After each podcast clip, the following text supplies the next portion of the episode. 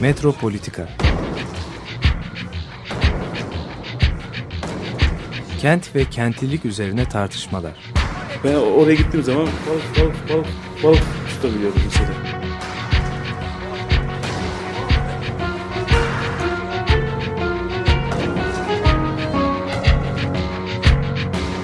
Hazırlayıp sunanlar Aysin Türkmen, Korhan Gümüş ve Murat Güvenç. Kapışıyor ki. Kolay kolay boşaltamadı. Yani elektrikçiler terk etmedi Perşembe Pazarı merkezinde. Merhabalar değerli Açık Radyo dinleyicileri. Merhaba. Bugün Aysin Türkmen ve ben Korhan Gümüş birlikteyiz. Konuklarımız var. Konumuz önemli bir sergiyi bugün işleyeceğiz. Daha önce işlediğimiz aslında Tepebaşı Meydanı'yla ilgili ve çevresiyle ilgili bir program yapmıştık. Şimdi onun devamı gibi olacak bir parçada aslında. Bu çok önemli bir sergi. 20 Mart-21 Eylül arasında açık kalan bir sergi. Yani daha epey bir zaman açık. İstanbul Araştırmaları Enstitüsü'nde Aralıktan Bakmak. Meşrutiyet Caddesi'nden bir kesit başlıklı bir sergi. Şimdi bu serginin küratörleri yanımızda. Programımıza konuk oldular. Dilara, Tekin Gezginti, hoş geldiniz. Hoş bulduk. Eda Özgener. Merhaba. Atölye MİL'den evet, geliyorlar. Mimarlık Tasarım Üretim Araştırmaları Atölyesi. Bir konuğumuz daha var. Ayşegül Karaman, hoş merhaba, geldiniz. O da Apollo Tasarım Stüdyosu. Multidisipliner bir tasarım stüdyosundan geliyor. Bu sergi fikri nereden çıktı? Çok heyecanlı bizim için. Çünkü evet, bahsetti, Tepebaşı ile ilgili bir program yaptık ama Şişhane ile ilgili de 2 program yaptık. Böyle hani o güzergahları hem de bu sene içinde yaptık. 3 evet, programı da. Evet, üstelik de biz meydanı ağırlıklı olarak sadece meydan üzerine durmuştuk. Oysa ki siz bütün yani mekansal topografyayı, buradaki sosyal gelişmeyi falan da işleyen daha bütüncül bir yaklaşımla konuyu ele alıyorsunuz. Sanki aynı dönemlerde aynı şeyleri düşünüp çalışıyormuşuz gibi hissettik. Ne kadar iyi bir tesadüf. Evet. Biz aslında Eda ile yani Atölye MİL olarak biraz belki ondan bahsetmek iyi olur. Çünkü konunun gelişi oradan başlıyor. Böyle mimarlık bilgisi ve deneyimini sadece inşa etme eyleminin içerisinde değil, pek çok farklı yan üretimle paylaşımı açmaya çalışıyoruz. Atölye MİL bünyesinde yaptığımız tüm üretimlerde. Ve bunlar da atölyelerden etkinliklere, sergilere ve araştırma projelerine kadar uzanıyor. Nitekim bu sergi de aslında yine böyle bir fikirle başlamıştı. Pera Müzesi'nin tarihini, yani Bristol Otel olduğu dönemi ziyaretçilerle paylaşmak üzere hani acaba bir şey yapabilir miyiz sorusu üstünden çıkmıştı. Ve bunu sonrasında kurumla paylaştığımızda da hani fikir biraz daha gelişti. Bunu tamamen aslında sokağa yayma fikri oradan ortaya çıktı ve sokağa yayarken de aslında kendimize bir aralık belirliyor olmamız gerekiyordu. Yani bir tür bağlam kurmak gerekiyordu. Orada da İstanbul Araştırmaları Enstitüsü ve Pera Müzesi aralığına odaklanmaya karar verdik. Ve bu aralığa odaklanarak da Pera'nın hani bütününe dair bir çıkarım yapmayı niyetliyorduk. Ve aslında yani mimar olduğumuz için, bu kökenden geldiğimiz için bütün bu sürecin arka planını da mekan odağından okumaya çalışıyor olduk. Yani dolayısıyla süreçte böyle kendi kendine biraz var etti diyebilirim. Evet. Yani çok önemli bir kesiti ele alıyorsunuz aslında. Çünkü yani İstanbul'un tarihindeki çok önemli bir gelişme aşaması.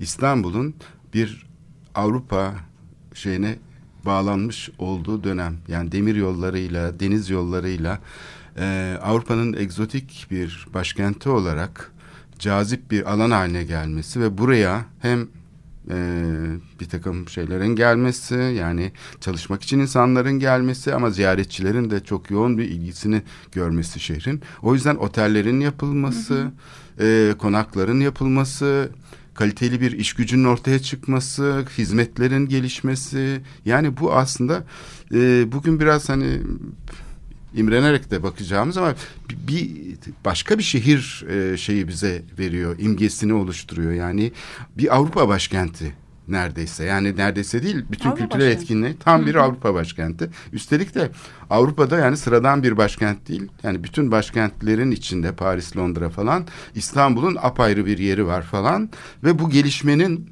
bir şey sahnesi. Yani kültürel sahnesi de burada, işte otelleri de burada falan. Böyle bir merkez oluşmaya başlıyor. Siz bunu zannedersem bu alana yoğunlaştınız yani daha çok. Evet, yani bütün bu çünkü değişimlerin odağında yani Türkiye'deki değişimlerin odağında aslında İstanbul yer alıyor. Ve İstanbul'un odağında da biraz daha yani Beyoğlu, Pera, Galata bölgesi.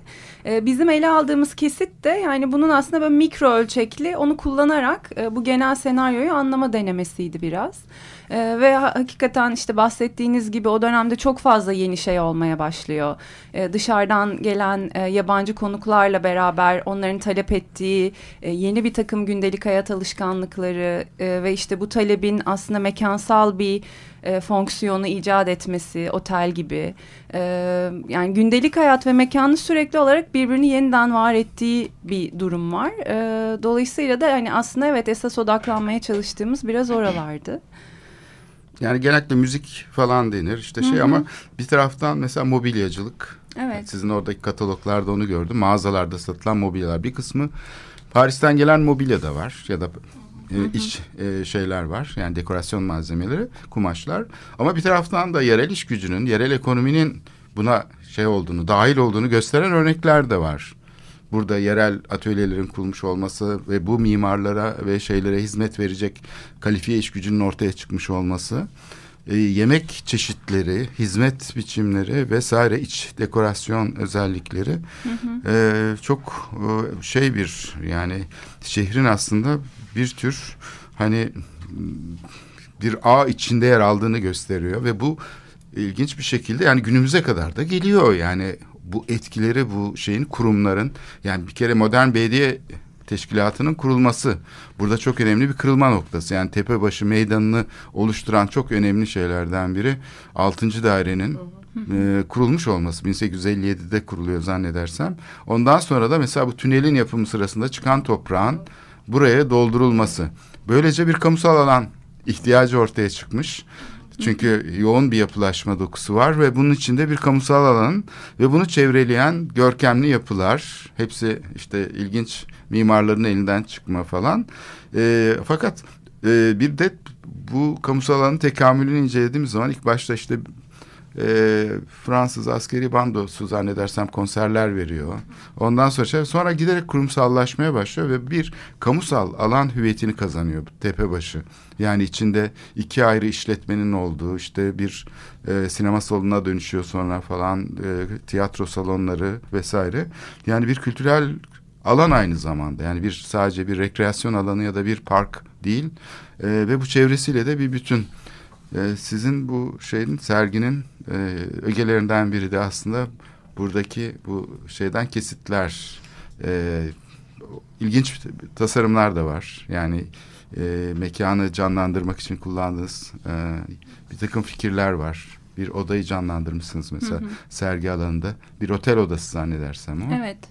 Evet yani aslında zaten çabaladığımız biraz daha o dönemki gündelik hayat deneyimini, bu gündelik hayat deneyimi aslında oradaki bir o dönem yani 19. yüzyılın sonlarında sokakta yürüdüğünüzde ne gördüğünüzü de biraz içeriyor. Ve bir diğer taraftan da o mekan deneyimini o dönemki insanların nasıl yaşadığını da içeriyor. Yani biz biraz daha hani sadece iki boyutlu bir görsel materyale bakılıp geçilen bir şeyden ziyade bu deneyimi tekrar üretmek mümkün olur mu sorusunun cevaplarını araştırıyor olduk. Bunu yaparken de bahsettiğiniz gibi aslında o hani ufak bir üç boyutlu oda kurmak yani onun sınırlarıyla aslında ve mobilyaları da gerçek ölçeklerinde ve fakat iki boyutlu orada kullanarak. Çünkü yani o dönemki otel odaları şu ankine kıyasla bir hayli farklı. Ve onu da fotoğraftan bakarak deneyimlemek çok mümkün olamıyor. Çünkü fotoğraf dediğiniz tamamen sizin kendi bedeninizin gerçekliğinin dışında ve orada sabit duran bir şey. Ama odanın içinde var olduğunuzda işte kendi beden ölçeğinizde 1/1 olarak ve bütün etrafınızdaki işte mimari bileşenler, desenler, işte detaylar, duvar kağıdının çizgileri, bütün mobilyalar, renkler her şeyi o şekilde deneyimliyor oluyoruz. Biz biraz onu yaratmaya çalıştık. Yani aslında katman katman bu boyut meselesini kullanıyoruz sergide. işte desenler, fotoğraflar, işte stereoskoplar, ilkel VR diyebileceğimiz ve en sonunda da VR pardon tamam. Bu boyut ve katmanlaşma meselesi önemliydi bizim için. Belki oradan biraz da VR'a bağlamak da mümkün olabilir. Çünkü kurguladığımız bir otel odasında işte VR'la aslında inşa ediyoruz denebilir. Yani bu fikir nasıl ortaya çıktı? Hani oradan isterseniz başlayalım. İlk başta Eda ile Dilara bize geldiklerinde bu projeyi anlattıklarında aslında bu 19. yüzyıl sonu Meşrutiyet Caddesi'nin gündelik hayatının geçtiği önemli mekanlarından olan ve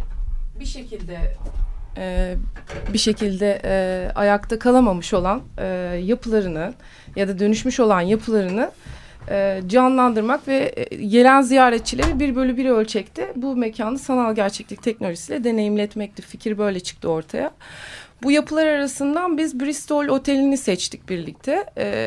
Yani çünkü bütün hepsini, bu dram tiyatrosunu vesaire hepsini yapma şansımız yoktu bu kadar kısa bir zaman İmkansız diliminde. İmkansız bir şeydi ya. Bütün mekanları temsil etmek evet. Bir sergi alanında. Ve biz Bristol Oteli'nin aslında giriş katını ve bir oda katından bir odasını bu şekilde deneyime açtık. Yani şimdi aslında burada ilginç olan şey şuydu.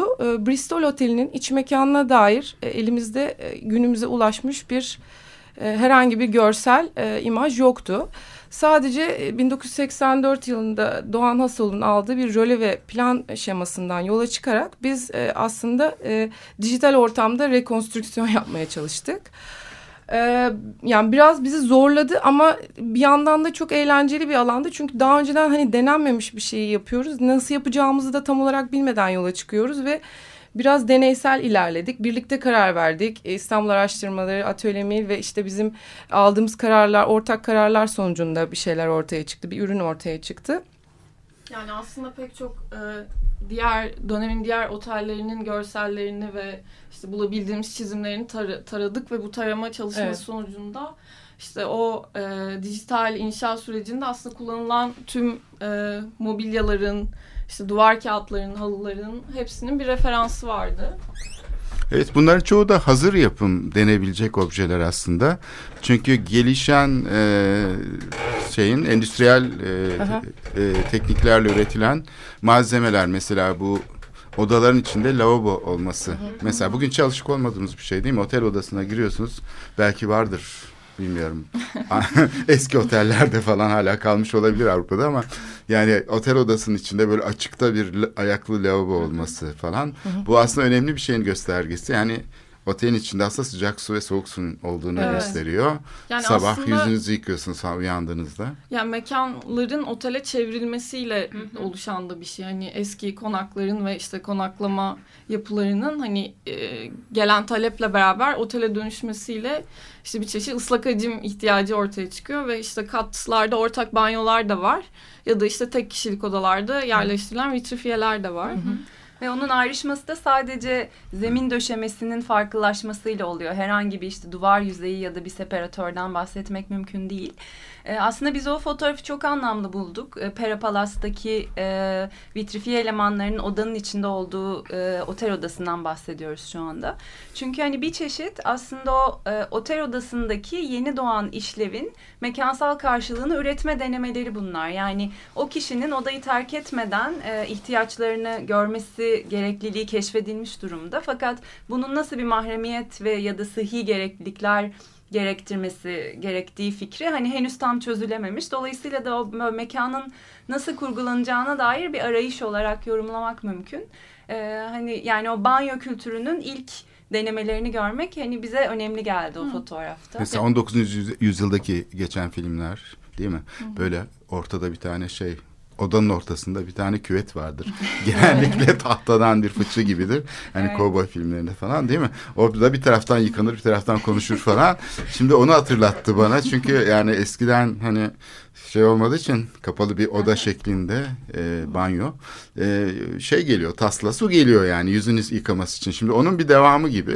Evet, odaya su gelmiş, basınçlı su var ama bunu gene hani odanın içinde gene bir köşe elemanı olarak ya da bir duvarda bir lavabo ve ayna olarak görüyoruz. Yani bu geçiş sürecinin simgelerinden biri. Evet, yani teknolojinin zaten otellere girmesi çok kolay oluyor. Çünkü oteller hani çok fazla rağbet görmeye başlıyor ve bir tür rekabet söz konusu. Dolayısıyla kurumlar o rekabeti iyi yönetmek için bütün yenilikleri böyle çok hızla içlerine almaya çalışıyorlar. Fakat o teknolojiyle birlikte gelen hani onun gündelik hayatta nasıl eriyeceği meselesi, yani o adabın oluşması durumu hep tabii bir tık geriden takip ediyor. Aslında burada da öyle yani o sıcak su, işte asansörler falan bunlar çok erken entegre ediliyor ama onu kullanıcının nasıl kullanacağı meselesi hep biraz daha geriden geliyor. Evet ve bunları aslında o otellerin işte şark yıllıklarında vesaire verdikleri ilanlarda da hep görüyoruz. İşte kalorifer, sıcak su, işte Avrupa'yı standartlar vesaire, işte müthiş bir manzara gibi hani çok hoş ilanlar da var. Hatta bizim böyle yalancı panoramalar diye bir bölümümüz de var sergide. Yani bu ilanların bazıları hani iyi niyetle de olsa biraz böyle şey nasıl denebilir? Rakibini küçük göstermeme gibi bir şeyi var. Evet, yani düşünün bir otel ama yakınında yanında falan bitişik başka oteller de var. Şimdi reklam veriyorsunuz gazeteye diyelim ya da işte bu yıllığa ve bunun içinde bu ilanın yanında rakip otelin de resmi yer alacak. O zaman sizin para vermenizin bir anlamı kalmıyor. Evet, o zaman direkt onları lazım. Silmeniz lazım. Evet, onu silip yerine ağaçlar ve denizler koymak gibi bir yola var. Kendisini tek gösterme. Hepsi bir kadrajda. Çok iyi bir numara bu aslında. Bugün de belki kullanılıyor reklamcılıkta. Ben bugün şeylere falan baktığım zaman böyle site reklamları, kapalı sitelerin falan etrafı bir ormanlık falan gösteriyor. Halbuki öyle değil. Evet. Bu bir şey, şehrin hayatından çok önemli bir kesit ama aynı zamanda da bugün içinde hala yaşadığımız kurumların da oluştuğu bir nokta. Yani bir başlangıç noktası gibi aslında birçok kurumun, birçok şeyin, yani müzikle ilgili, sanatla ilgili, işte tiyatrolar, oteller. Çünkü şehrin hayatında aslında otel 19. yüzyıla giriyor. Yani ondan önce aslında Avrupa'da da otel yok, hanlar var. Yani bu otel meselesinin İstanbul'a gelişinin çok birlikte yani modernleşme süreci. Gezginlerin hani çok elzem bir sebep olmadan hani sadece eğlence için gezmesi, yani turist kavramının çıkmasıyla herhalde bütün bunlar oluşuyor. Çünkü daha öncesinde hep bir amaç için bir yere giden insanlardan söz ediyoruz ve dolayısıyla gittikleri yerde de sadece o işte işi halledip geri dönmek ve koşullara da mümkün olduğunca hani idare etmek gibi bir şey var. Ama bu keyfi seyahatler gündeme geldiğinde o gidilen yerde de mümkün olduğunca hani lüks ve keyif içinde vakit geçirme ihtiyacı ortaya çıkıyor. Ve onun mekansal karşılığı olarak da hani oteller hakikaten icat edilen bir fonksiyon olarak bulabiliyoruz. Yani bugün de Marmara Oteli'nin olduğu yerde mesela yaşayan bir kişiyle konuşmuştuk. Yani orada doğmuş, o köşede yaşamış ve bunlar her akşam apartmanın terasına çıkarlarmış. Komşu parsel olarak oradaki gerçekleşen konserleri izleme, beleş izleme imkanları varmış. Dolayısıyla bütün mahalle de onlara misafir gelirmiş falan. Böyle şeyi izlerlermiş. Orada işte kim çıkıyorsa hani meşhurlar ve bütün bu yani yakın döneme kadar 70'lere kadar süren bir adet. Düşünebiliyor musunuz? Oradan bir dolu sanatçı, yani bildiğimiz birçok sanatçı buradan çıkmış mesela. Ve çevresindeki şeyler de, yani insanlar da bu hayatın bir parçası. Onlar da tanıyorlar. Sanatçıları izliyorlar. Ve bu yapıların dönüşümünde de böyle çok enteresan gelişmeler var. Yani bir ilk önce konak oluyor. Sonra bir şey oluyor, otel oluyor. Ya da bir alışveriş merkezi oluyor. Sonra değişiyor falan. Böyle çeşitli sahneler var. Sizin sergide parseller üzerinden yaptığınız okumada aynı yapının işte arada yangın falan da tabii bunda etkili oluyor tahmin ediyorum. İşlev değişiklikleri var. Sonuçta yani bir bankanın, hani şimdi siz Doğan Hasol'dan söz ettiniz değil mi? Mimari projesini yapan. Yani o da aslında bir süreklilik. Evet. Yani bir otelin, sonra işte S-Bank, bir yeni kurulmuş ya da bir bankanın, orta ölçekli bir bankanın genel müdürlük binası olması, şık bir genel müdürlük olarak. O da mesela o sürekliliğin bir parçası. Yani şehrin bir ekonomik merkez olarak 2. Dünya Savaşı sonrasında işte yeniden canlanması ve bankaların işte İstiklal Caddesi'ni ve Beyoğlu'nu genel müdürlük alanı olarak seçmeleri, mesela evet, yeni kurulan bir bankanın ya da işte Eskişehir'de kurulan evet, bir şirketin gelip genel müdürlüğünü buraya taşıması falan, bu açıdan da bir sürekliliğe evet, de işaret ediyor gibi. Hatta bir aralık var orada da, bir iş adamı galiba satın alıyor değil mi? Ha, böyle bir 7 evet, yıllık evet, bir süreçte evet, hiçbir şey yapmadan orayı o evet, şekilde tutuyor. Evet, yani o ticari bir kararla alınıp sonra evet, el değiştirme durumu. Hı-hı. Evet, bunlar oluyor yatırımlar evet, genellikle. Programa girmeden önce biraz bahsettik aslında ama geçen hafta da biz Boğaziçi'ni işledik ve 19. yüzyıl, 18. yüzyıldan özellikle başladık. 19-20'ye de geldik birazcık. Ama bu şey aslında bizim çok algımızda değil ama belirli dönemlerde aslında burası çok fazla kullanılıyor. Bu aralık kullanılıyor ve daha sonra şehirden ciddi bir göç var Boğaziçi'ne doğru. Hatta burada Tarabya Oteli de mesela aslında bu bahsettiğimiz otellerin yazlık hali. Yani evet, burası aslında kışlık oteller. Değil mi? Burası daha çok kışına kullanılan bir alan. Yani Pera Palas'ında Büyükada'daki işte Principe Palas yazlık oteli olması gibi, hani burada aslında yazın İstanbul çok sıcak oluyor. Belki hani şimdi de tecrübe edebileceğimiz gibi. O yüzden hani yazın hakikaten işte Boğaz'a, adalara doğru bir akış var. Hatta işte bu şu anda TRT'nin olduğu parselde yer alan işte tiyatrolarda da işte yazlık sahne ve kışlık sahne olarak iki ayrı yapı var. Burada kışlık sahnede yazın pek bir etkinlik düzenlenemiyor bu sebeple ve nispeten tavan yüksekliği daha çok olan ve daha ferah olan yazlık sahnede bu gösterileri gerçekleştirebiliyorlar bu sebeple. Ya da işte yine TRT'nin olmadığı zaman işte o parsel bir kentsel boşlukken bir çeşit. Ona bakan işte Meşrutiyet Caddesi'ne yer alan binaların hepsinde böyle bir takım perdelikler, gölgelikler, tenteler, panjurlar var. Ve aslında o cepheleri öyle görmek bayağı da etkilemişti bizi. Çünkü çok farklı bir karakteri var. Özellikle Büyük Londra Oteli çok güzel evet, yani görünüyor bence. Türlerinin pencereden uçuştuğu bir evet, fotoğraf var ve zaten bütün binaların evet, cephelerinde de o böyle beyaz çarşaf gibi ve arada bazıları çizgili olan. Yani o aslında bütün cephenin üzerine böyle giydirilmiş bir hani ek çift cidar gibi resmen. Evet. Çünkü o kadar temel bir karar ki hepsinde var ve belli ki bir mecburiyet dolayısıyla yapılmış. Evet. O yüzden biz de aslında İstanbul Araştırmaları Enstitüsü'nün dış cephesine o şeyleri, tenteleri sembolik olarak tekrar yerleştirmiş durumdayız. Biraz o döneme de referansı sürdürmek adına. Yani o yaz-kış durumu hakikaten çok belirgin.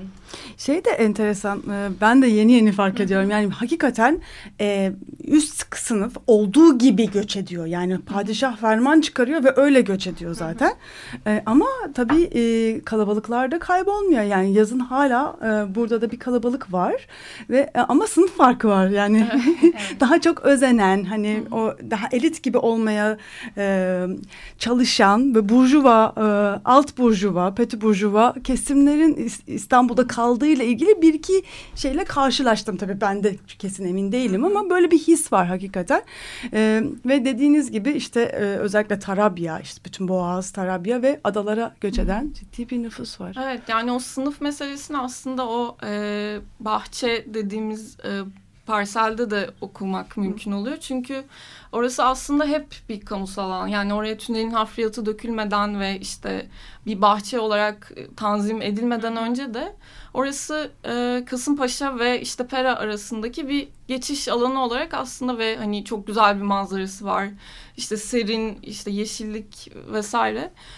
O yüzden hani insanlar gelip geçerken orayı aslında hep böyle bir çeşit kamusal alan olarak kullanıyorlar. İşte orada bir çeşit seyir mekanları, işte dinlenme mekanları vesaire ve daha sonra bu tünelin hafriyatı oraya dökülüp etrafı çitle çevrildiği zaman aslında oraya oradaki ziyaretçiler seçilmiş oluyor bir çeşit. Çünkü artık içeriye bir ücret vererek bir bilet karşılığında girebiliyorsunuz. Dolayısıyla yani tabii cüzi bir ücret olsa bile artık herkese evet, açık bir yer olmaktan çıkıyor tam orası. Tam ne zaman biliyor musunuz? 1890'da mı oluyor bu? 1884'te zannedersem yani bahçe olarak düzenleme tamamlanıyor. Ama 1872'den itibaren şeyler başlıyor, düzenlemeler başlıyor. Evet. Yani 1871'de tünelin hafriyatı oraya dökülmeye başlıyor ve işte 1880 25 Temmuz'da halka açılıyor bahçe. İçeride işte çakıllı yollar, işte göletler, küçük metal köprüler ve işte yine müzik için bir pavyon vesaire gibi bir hakikaten bir peyzaj tasarımı var içeride ve işte fenerler gibi. Ama mutlaka ücretle giriliyor yani. Evet. Yani ama işletme özel. Yani şimdi şöyle bir şey var. Belediye burayı düzenliyor. Fakat bir taraftan da öyle bir şartnameyle, belli sürelerle işletmeciye kiralıyor ki o şartnamenin işte Murat Güvenç bir örneğini getirmişti. Çok enteresan yani tuvalet temizliğinden, garsonların kıyafetinden falan birçok şeye kadar belediye bunları teknik şartname olarak tanımlıyor ve ihaleyi öyle yapıyor. Yani al istediğin gibi kullan falan yok. Bayağı bir şeye göre, bir yönetim şeyine göre, kuralına göre çalıştırılıyor aslında bu eğlence yerleri falan ya da kültür yani şey. Bir de hani belediyenin de yeni yani nispeten yeni kurulduğu düşünülürse hani bu neredeyse ilk icraatları gibi şey, yani en ilk değilse de hani yeni tanışılan kavramlar bunlar ve o açıdan da çok ilgi çekici bence de. Ve yine aslında bunun gerekçesi olarak da orada dönüşmeye başlayan gündelik hayatın mekanı da dönüştürmesinden yine bahsediyor oluyoruz. Çünkü işte bu hep konuştuğumuz gelen insanların talepleri, artık o sokağın işleyişinin farklılaşması dolayısıyla oradaki hani bahçe, yani kendi haline bırakılmış bahçenin de artık başka türlü işletilmesi gerekliliği otoritelerce gündeme geliyor ve hani hemen o şekilde o mekan dönüşmeye ve kendi kurallarını da oradaki aslında yani onu talep etmeyen diğer insanlara da domine etmeye dönmeye başlıyor. Bir de orası mezarlık aslında değil mi? Evet. Yani bahçe gibi kullanılan mezarlık, yani aslında böyle bir gelenek de var. Evet, yani kendiliğinden olan bir şey gibi aslında. Yani orası fetihten itibaren bir Müslüman mezarlığı olarak kullanılıyor. Fakat işte Avrupalıların işte Pera'ya gelmesiyle o çevrede hani yerleşmeleriyle beraber işte o çok güzel yeşil ve müthiş bir manzarası olan o alanı böyle bir işte promenat gibi, yani yine kendi günlük alışkanlıklarından bir şey olan bir promenat gibi kullanmaya başlıyorlar. Yani bu sırada orası hala bir mezarlık. Sadece böyle üst taraflarında, yine Meşrutiyet Caddesi'ne yakın taraflarındaki bir düzlükte, yani öyle anlatılara rastlıyoruz. Orada yine işte buraya askeri Kırım Savaşı sebebiyle gelen askeri birliklerin bandoları orada işte yine yabancı misafirlere yönelik konserler veriyorlar ve daha sonra bu konser verdikleri düzlük bir pavyona dönüşmeye başlıyor. Sonra onun etrafında bir kafe konuşlanıyor. İşte yeme, içme ve işte dinleme, seyir, hepsi bir arada yine. Ve daha sonra aslında buranın... Alkollü bir de değil mi? Evet. Alkol. Yani alkol de yani. Yani açık havada bira içme. Evet. Yani Alman ederek. Alman birlikler ve Çek. Yani ama şunu söyleyeyim ben. Yani şimdi bu şeyin dönüşümleri genellikle, yani bu burası bir numaralı park aslında.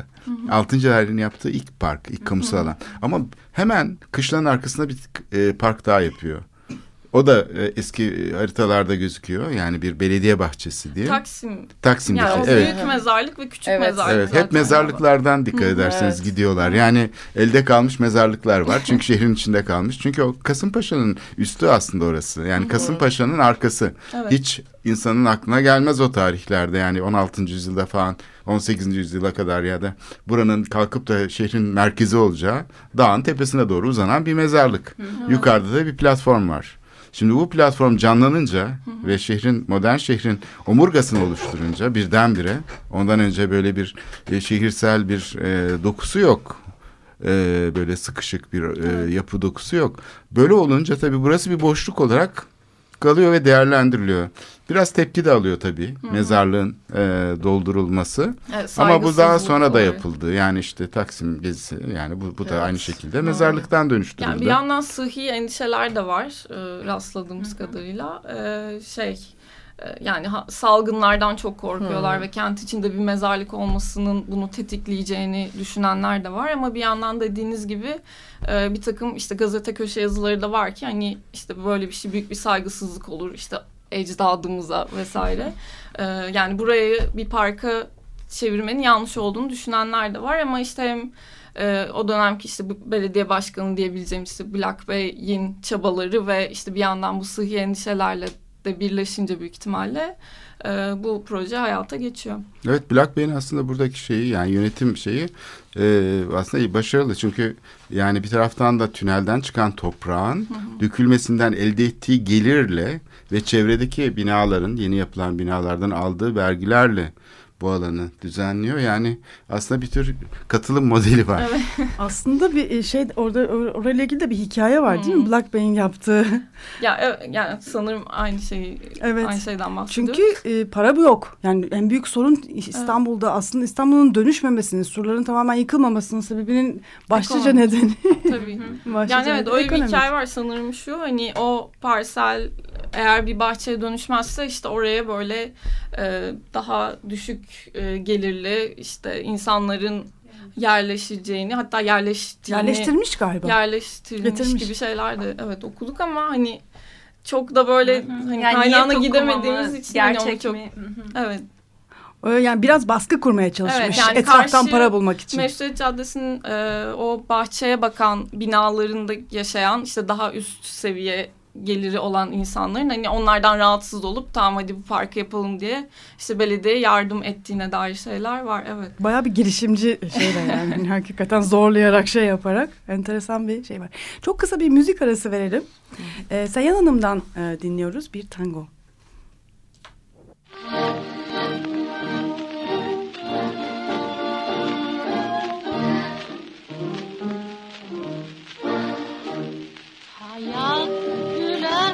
Ağlatır, severken ihtiyarlatır, günden kalan her ızdırap bize neler neler hatırlatır. Gönül sever sever bıkar, gönülleri yıkar, bugün tapar önünde yar.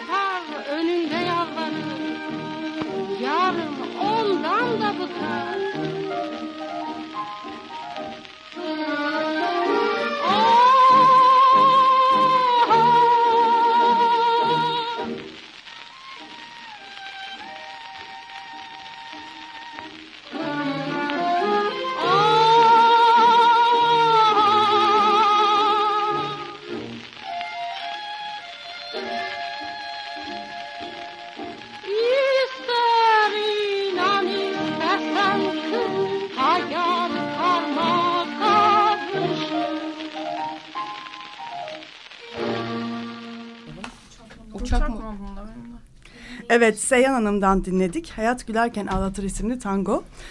Aralıktan Bakmak sergisiyle devam ediyoruz. Ve Atölye MİL ve Apollo'dan gelen konuklarımızla Dilara Tekin Gezginti, Eda Özgener ve Ayşegül Karaman'la birlikteyiz. Serginin İstanbul Araştırmaları Enstitüsü'nde olduğunu da hatırlatalım. 21 Eylül'e kadar açık olacak bu sergi. Her gün gezilebilir, pazartesileri hariç. Hı hı.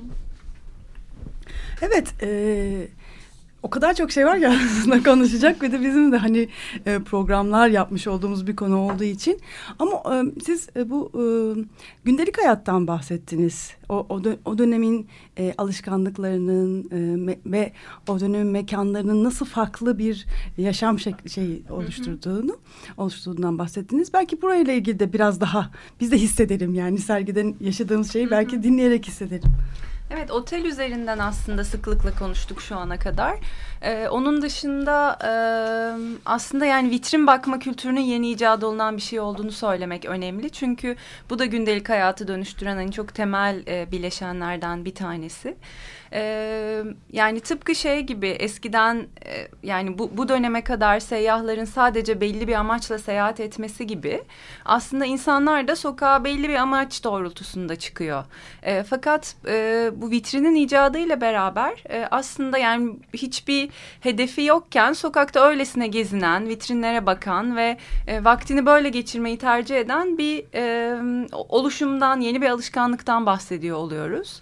Ve bunun tabii ki yansıması olarak da mekan kendine bu doğrultuda bir değişim vermeye başlıyor. Dolayısıyla da işte mağazalar ve sokak, yani genel olarak sokak cephesinin, sokak yaşantısının değişmesi olarak karşılık buluyor. Evet, yani mağazaların ve belki o mağazadan bir şey almayacak olsa bile mağaza ve sokağın bir ara kesiti ya da bir eşiği gibi tanımlayabileceğimiz vitrinler ortaya çıkmaya başlıyor bu dönem.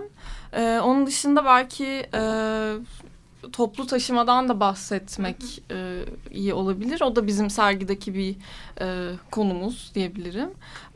Yani atlı tramvaylar elektrikli tramvaylara dönüşmeye başlıyor ve işte bu toplu taşımada pek çok noktayı birbirine bağlıyor ve bu noktaların da gelişmesine ve o noktalar arasındaki akış da o noktalar arasında gelişmesine sebep oluyor. Aslında daha geniş anlamda buna belki vapuru vesaireyi katmak da mümkün olabilir. Yani bu tarifeli seferlerin başlamasıyla birlikte ulaşım aslında...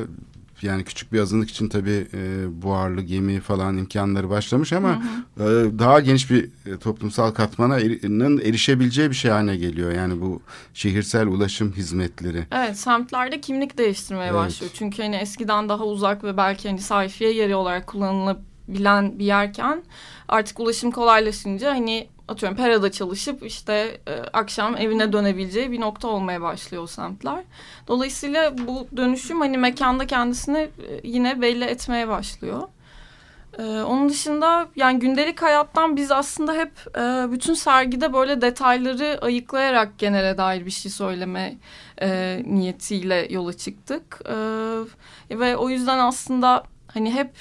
Daha ana girişte bile hani fragmanlar dediğimiz böyle fotoğraflardan ayıkladığımız detaylar ve o detaylarda aslında o dönemden bir anı ifade eden şeyler oluyor. Ve işte bir duvar kağıdı deseni ya da bir mobilya, bir tabelanın grafik dili vesaire gibi şeylerle sergiyi fiziksel olarak kurarak genel gündelik hayata dair bir şeyler söyledik diyebiliriz. Bayağı Benjamin etkisi fragmanlar ve tabelalar. Planörden de bahsedip gerçekten vitrin ve kalabalıklar. Evet. Yani o dönem hakikaten bir yandan da geçen hafta tam da üstte de gelmesi hoş da oldu. 18. yüzyılda başlamış olan bu Boğaz'da da olan bulvar kültürü, yani aslında birbirine bakmak, bakılmak, bakılmaktan dolayı kendine bakmaya başlamak. Kamusal hayat oluştukça özel hayatın oluşması. Bütün bunlardan bahsediyoruz ve bunun aslında İstanbul'da yani eşi benzeri olmayan bir şey var. Bir taraftan kışın burada böyle bir şey olurken yazın olduğu gibi ve bu bambaşka bir tarafa taşınıp orada devam ediyor. Aslında tam kış yaz da ayrışmıyor. Bence bir şey de var yani sınıfsal olarak değişiyor. Nüfus değişiyor ama bu yani iki ayrı bulvar var. Bir tanesi denizde bir bulvar. İkincisi bu bahsettiğimiz Grand Rue de Pera. Ben Fransızca soramıyorum. Programın yavaş yavaş sonuna geliyoruz. Bu keyifli sohbet devam etsin istiyoruz. Ama iki konu var. Bir tanesi bu dram tiyatrosundan da belki biraz bahsetmek isteriz. Çünkü yani Osmanlı'dan başlayıp Türkiye'nin tiyatro tarihi açısından çok önemli bir mekan. Ve ilk kurulan tiyatrolardan bir tanesi. Evet yani dram tiyatrosu... yani aslında işte orası bir mezarlıkken bile işte orada olan o müzikal faaliyetlerin mekanlaşmasıyla aslında başlayan bir hikayesi var. Daha sonra işte dram tiyatrosu adı altında hakikaten bir kurumsallaşıyor ve bir yapıya sahip oluyor diyelim. Daha sonra buraya Darülbedayi yerleşiyor. O da çok önemli tabii ki onun hikayesi için. Fakat onlar yerleşmeden önce de çok önemli opera sanatçıları burada konserler veriyorlar.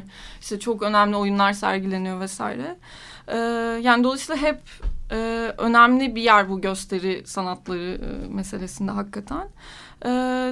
Darülbedayi işte 1916'da ilk defa orada bir oyunla hani perdelerini açıyor diyelim ve 53 yıl boyunca orada kalıyor. Dolayısıyla orası artık böyle bir konservatuar gibi hani oyuncuların yetiştiği bir çeşit hani tiyatro kültürünün aslında onlara aşılan ya bir ekol gibi çalışıyor denebilir.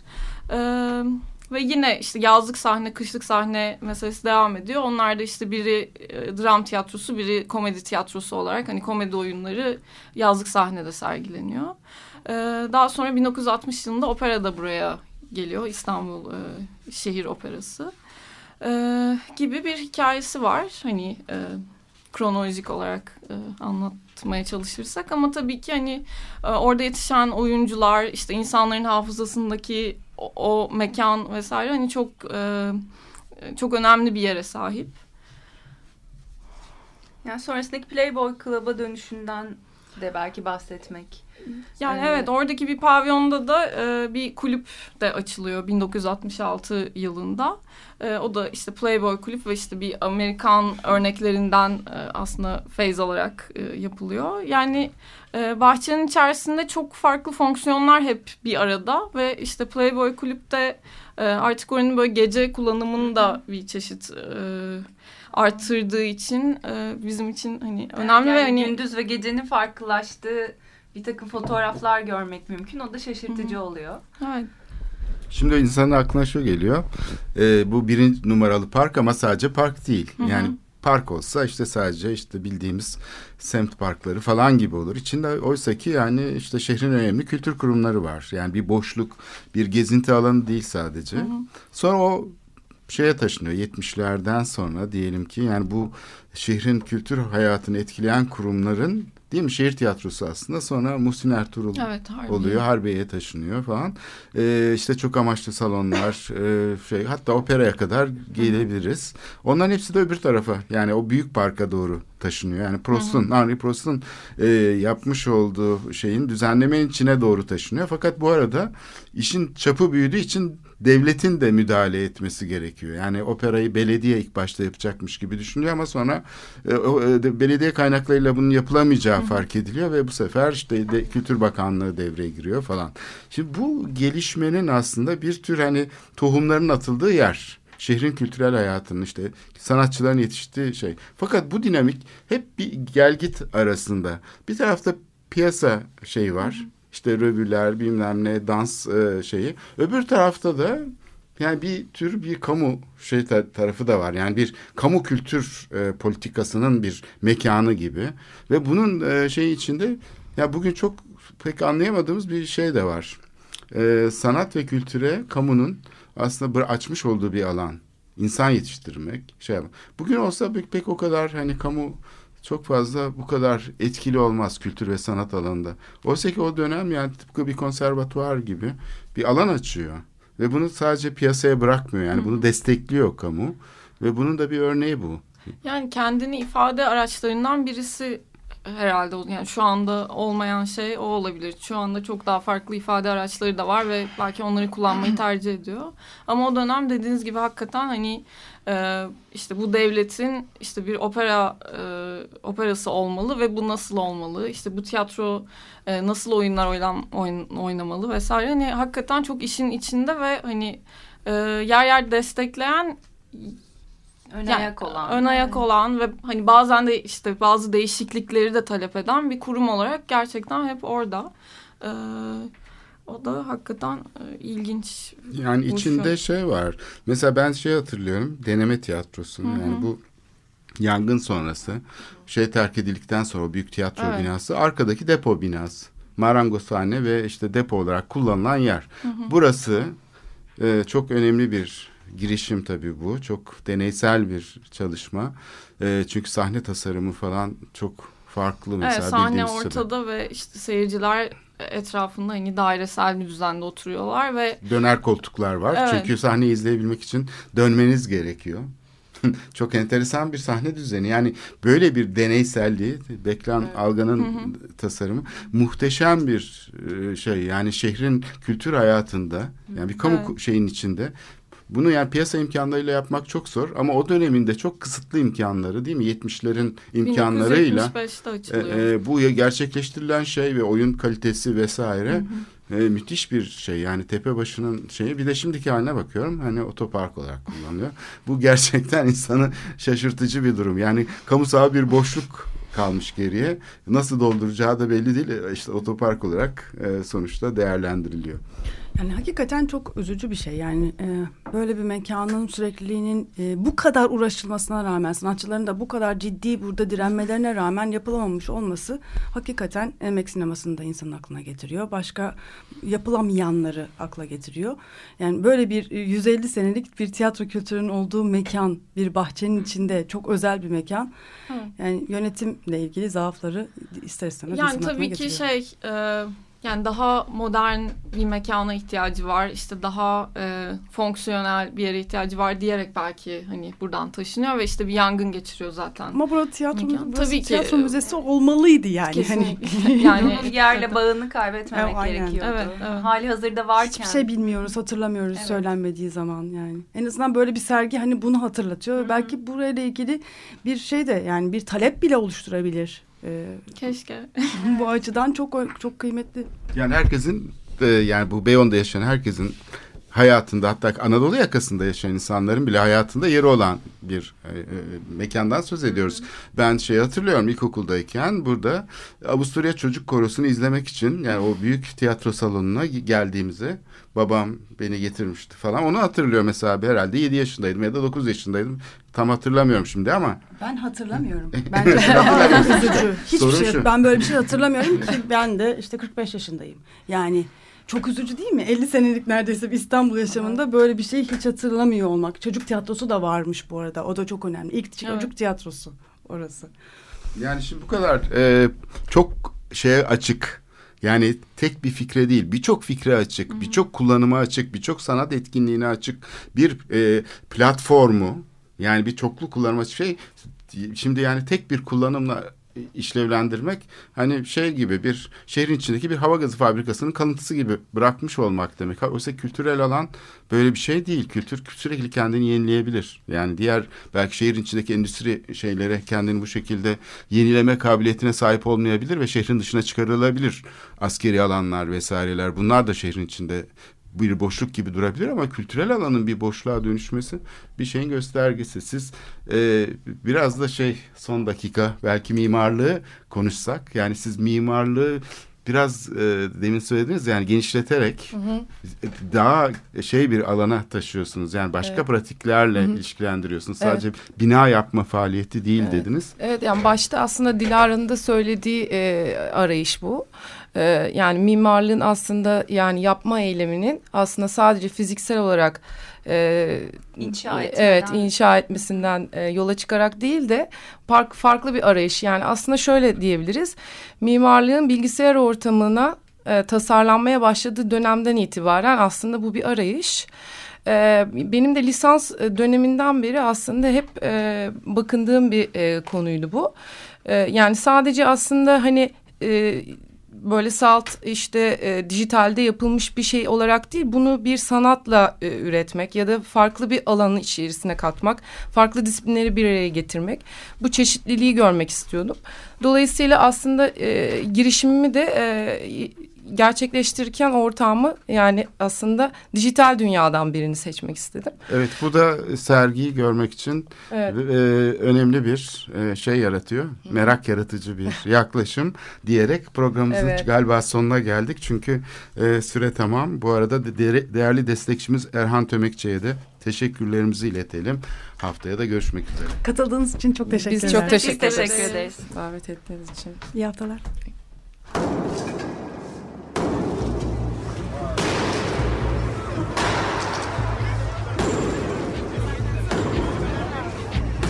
Metropolitika.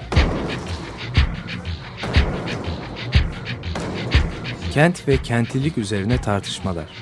Ben oraya gittiğim zaman balık tutabiliyordum mesela.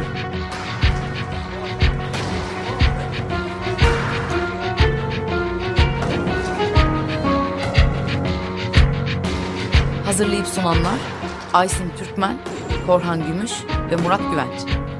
Tapusuyor ki. Kolay kolay boşaltamadı. Yani elektrikçiler terk etmedi Perşembe Pazarı merkezinde. Açık Radyo program destekçisi olun. Bir veya daha fazla programa destek olmak için 212 alan koduyla 343 41 41.